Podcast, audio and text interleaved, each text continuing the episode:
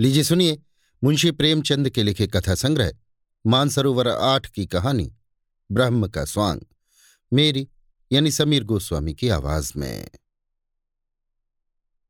स्त्री, मैं वास्तव में अभाग्नि हूँ। नहीं तो क्या मुझे नित्य ऐसे ऐसे घृणित दृश्य देखने पड़ते? शोक की बात है कि वे मुझे केवल देखने ही नहीं पड़ते, वरन दुर्भाग्य ने उन्हें मेरे जीवन का मुख्य भाग बना दिया है। मैं उस सुपात्र ब्राह्मण की कन्या हूँ, जिसकी व्यवस्था बड़े बड़े गहन धार्मिक विषयों पर सर्वमान्य समझी जाती है। मुझे याद नहीं घर में कभी बिना स्नान और देवोपासना किए, पानी की एक बूंद भी मुँह में डाली हो। मुझे एक बार कठिन ज्वर में स्नान आदि के बिना दवा पीनी पड़ी थी। उसका मुझे महीनों खेद रहा।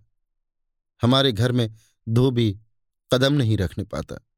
चमार ने दालान में भी नहीं बैठ सकती। किंतु यहाँ आकर मैं मानो भ्रष्ट लोक में पहुँच गई हूँ। मेरे स्वामी बड़े दयालु, बड़े चरित्रवान और बड़े सुयोग्य पुरुष हैं। उनके ये सद्गुण देखकर मेरे पिताजी उन पर मुग्ध हो गए थे। लेकिन वे क्या जानते थे कि यहाँ लोग अघोर पंथ के अनुयायी हैं। संध्या और उपासना तो दूर रही। कोई नियमित रूप से स्नान भी नहीं करता। बैठक में नित्य मुसलमान, क्रिस्तान सब आया जाया करते हैं और स्वामी जी वहीं बैठे बैठे पानी, दूध, चाय पी लेते हैं। इतना ही नहीं, वहीं बैठे बैठे मिठाइयाँ भी खा लेते हैं। अभी कल की बात है। मैंने उन्हें लेमोनेट पीते देखा था।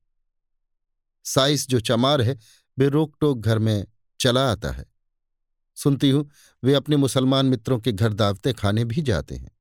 ये भ्रष्टाचार मुझसे नहीं देखा जाता। मेरा चित्त घृणा से त्रस्त हो जाता है।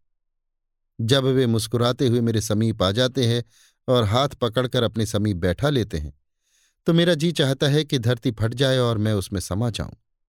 हा, हिंदू जाति, तूने हम स्त्रियों को पुरुषों की दासी बनाना ही क्या हमारे जीवन का परम कर्तव्य बना दिया? हमारे विचारों का, हमारे सिद्धांतों का, यहाँ तक कि हमारे धर्म का भी कुछ मूल्य नहीं रहा।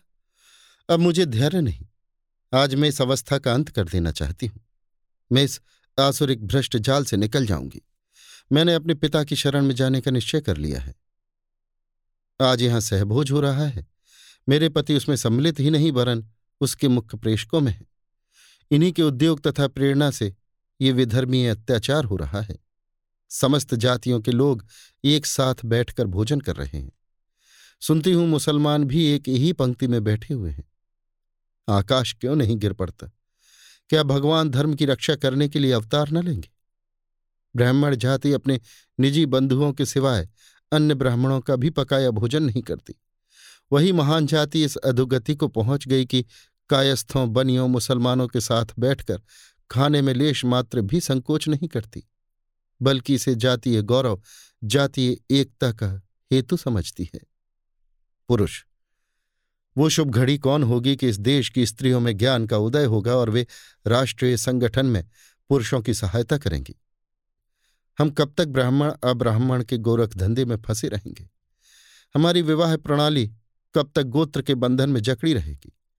कब हम जानेंगे कि स्त्री और पुरुष के विचारों की अनुकूलता और समानता गोत्र और वर्ण से कहीं अधिक महत्व रखती है? यदि ऐसा ज्ञात होता तो मैं वृंदा का पति न होता और न वृंदा मेरी पत्नी। हम दोनों के विचारों में ज़मीन और आसमान का अंतर है।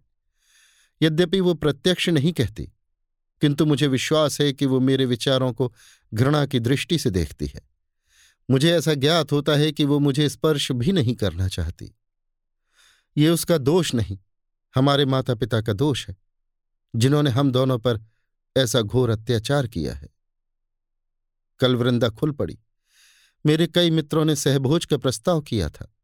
मैंने उसका सहर्ष समर्थन किया। कई दिन के वाद विवाद के पश्चात अंत को कल कुछ गिने गिनाए सज्जनों ने सहभोज का सामान कर ही डाला। मेरे अतिरिक्त केवल चार और सज्जन ब्राह्मण थे, शेष अन्य जातियों के लोग थे। ये उदारता वृंदा के लिए असह्य हो गई। जब मैं भोजन करके लौटा तो वह ऐसी विकल थी मानो उसके मर्म स्थल पर आघात हुआ हो। मेरी और विषादपूर्ण नेत्रों से देखकर बोली अब तो स्वर्ग का द्वार अवश्य खुल गया होगा। ये कठोर शब्द मेरे हृदय पर तीर के समान लगे। ऐटकर बोला, स्वर्ग और नरक की चिंता में वे रहते हैं जो अपाहिज हैं, कर्तव्यहीन हैं, निर्जीव हैं। हमारा स्वर्ग और नरक सब इसी पृथ्वी पर है। हम इस कर्म क्षेत्र में कुछ कर जाना चाहते हैं। वृंदा, धन्य है आपके पुरुषार्थ को, आपकी सामर्थ्य को। आज संसार में सुख और शांति का साम्राज्य हो जाएगा। आपने संसार का उद्धार कर दिया। इससे बढ़कर उसका कल्याण क्या हो सकता है?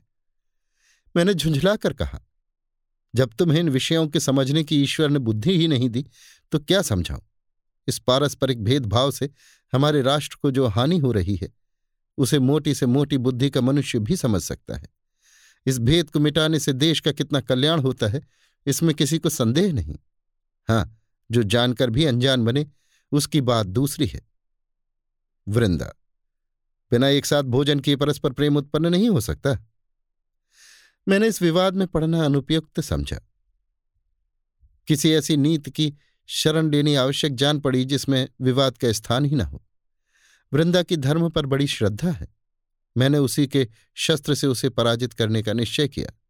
बड़े गंभीर भाव से बोला, यदि असंभव नहीं तो कठिन अवश्य है। किंतु सोचो तो ये कितना घोर अन्याय है कि हम सब एक ही पिता की संतान होते हुए एक दूसरे से घृणा करें ऊंच नीच की व्यवस्था में मग्न रहें। ये सारा जगत उसी परम पिता का विराट रूप है। प्रत्येक जीव में उसी परमात्मा की ज्योति आलोकित हो रही है। केवल इसी भौतिक पर्दे ने हमें एक दूसरे से पृथक कर दिया है। यथार्थ में हम सब एक हैं। जिस प्रकार सूर्य का प्रकाश अलग अलग घरों में जाकर भिन्न नहीं हो जाता उसी प्रकार ईश्वर की महान आत्मा पृथक पृथक जीवों में प्रविष्ट होकर विभिन्न नहीं होती। मेरी इस ज्ञान वर्षा ने वृंदा के शुष्क हृदय को तृप्त कर दिया। वो तन्मय होकर मेरी बात सुनती रही। जब मैं चुप हुआ तो उसने मुझे भक्ति भाव से देखा और रोने लगी। स्त्री, स्वामी के ज्ञानोपदेश ने मुझे सजग कर दिया। मैं अंधेरे कुएँ में पड़ी थी।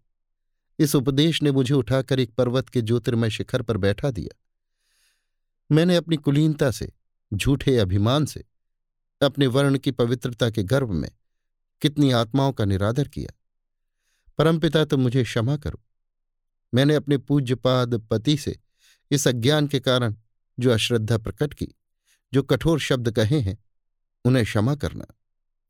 जब से मैंने वो अमृतवाणी सुनी है, मेरा हृदय अत्यंत कोमल हो गया है। नाना प्रकार की सदकल्पनाएँ चित्त में उठती रहती हैं। कल धोबिन कपड़े लेकर आई थी।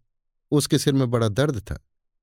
पहले मैं उसे इस दशा में देखकर कदाचित मौखिक सहवेदना प्रकट करती, अथवा मैरी से उसे थोड़ा तेल दिलवा देती, पर कल मेरा चित्त विकल हो गया। मुझे प्रतीत हुआ, मानो ये मेरी बहन है। मैंने उसे अपने पास बैठा लिया और घंटे भर तक उसके सिर में तेल मलती रही। उस समय मुझे जो स्वर्गीय आनंद हो रहा था, वह अकथनीय है। मेरा अंतकरण किसी प्रबल शक्ति के वशीभूत होकर उसकी ओर खिंचा चला जाता था। मेरी ननद ने आकर मेरे इस व्यवहार पर कुछ नागभों चढ़ाई, पर मैंने लेश मात्र भी परवाह न की। आज प्रातःकाल कड़ाके की सर्दी है, हाथ पाँव गले जाते हैं। मेहरी काम करने आई तो खड़ी काँप रही थी। मैं लिहाफ ओढ़े अंगीठी के सामने बैठी हुई थी। तिस पर भी मुँह बाहर निकालते न बनता था। मेहरी की सूरत देखकर मुझे अत्यंत दुख हुआ। मुझे अपनी स्वार्थ वृत्ति पर लज्जा आई। इसकी और मेरे बीच में क्या भेद है? इसकी आत्मा में उसी प्रकार की ज्योति है। यह अन्याय क्यों? क्या इसीलिए कि माया ने हम में भेद कर दिया है? मुझे कुछ और सोचने का साहस नहीं हुआ। मैं उठी, अपनी ऊनी चादर लाकर मेहरी को ओढ़ा दी और उसे हाथ पकड़कर अंगीठी के पास बैठा लिया। इसके उपरांत मैंने अपना लिहाफ रख दिया और उसके साथ बैठकर बर्तन धोने लगी। वो सरल हृदय मुझे वहाँ से बार बार हटाना चाहती थी। मेरी ननद ने आकर मुझे कौतूहल से देखा और इस प्रकार मुँह बनाकर चली गई। मानो मैं क्रीड़ा कर रही हूँ। सारे घर में हलचल पड़ गई और इस जरा सी बात पर। हमारी आँखों पर कितने मोटे पर्दे पड़ गए हैं। हम परमात्मा का कितना अपमान कर रहे हैं। पुरुष, कदाचित मध्यम पथ पर रहना नारी प्रकृति ही में नहीं है। वो केवल सीमाओं में ही रह सकती है। वृंदा कहाँ तो अपनी कुलीनता और अपनी कुल मर्यादा पर जान देती थी? कहाँ अब साम और साहृदयता की मूर्ति बनी हुई है? मेरे उस सामान्य उपदेश का ये चमत्कार है। अब मैं भी अपनी प्रेरक शक्तियों पर गर्व कर सकता हूँ। मुझे इसमें कोई आपत्ति नहीं है कि वो नीच जाति की स्त्रियों के साथ बैठे, हंसे और बोले। उन्हें कुछ पढ़कर सुनाए। लेकिन उनके पीछे अपने को बिल्कुल भूल जाना मैं कदापि पसंद नहीं कर सकता। तीन दिन हुए मेरे पास एक चमार अपने जमींदार पर नालिश करने आया था। निस्संदेह जमींदार ने उसके साथ ज्यादती की थी, लेकिन वकीलों का काम मुफ़्त में मुकदमे दायर करना नहीं। फिर एक चमार के पीछे एक बड़े जमींदार से बैर करूँ? ऐसे तो वकालत कर चुका उसके रोने की भनक वृंदा के कान में भी पड़ गई। बस, वो मेरे पीछे पड़ गई कि उस मुकदमे को ज़रूर ले लो। मुझसे तर्क वितर्क करने पर उद्यत हो गई। मैंने बहाना करके उसे किसी प्रकार टालना चाहा, लेकिन उसने मुझसे वकालतनामे पर हस्ताक्षर कराकर तब पिंड छोड़ा।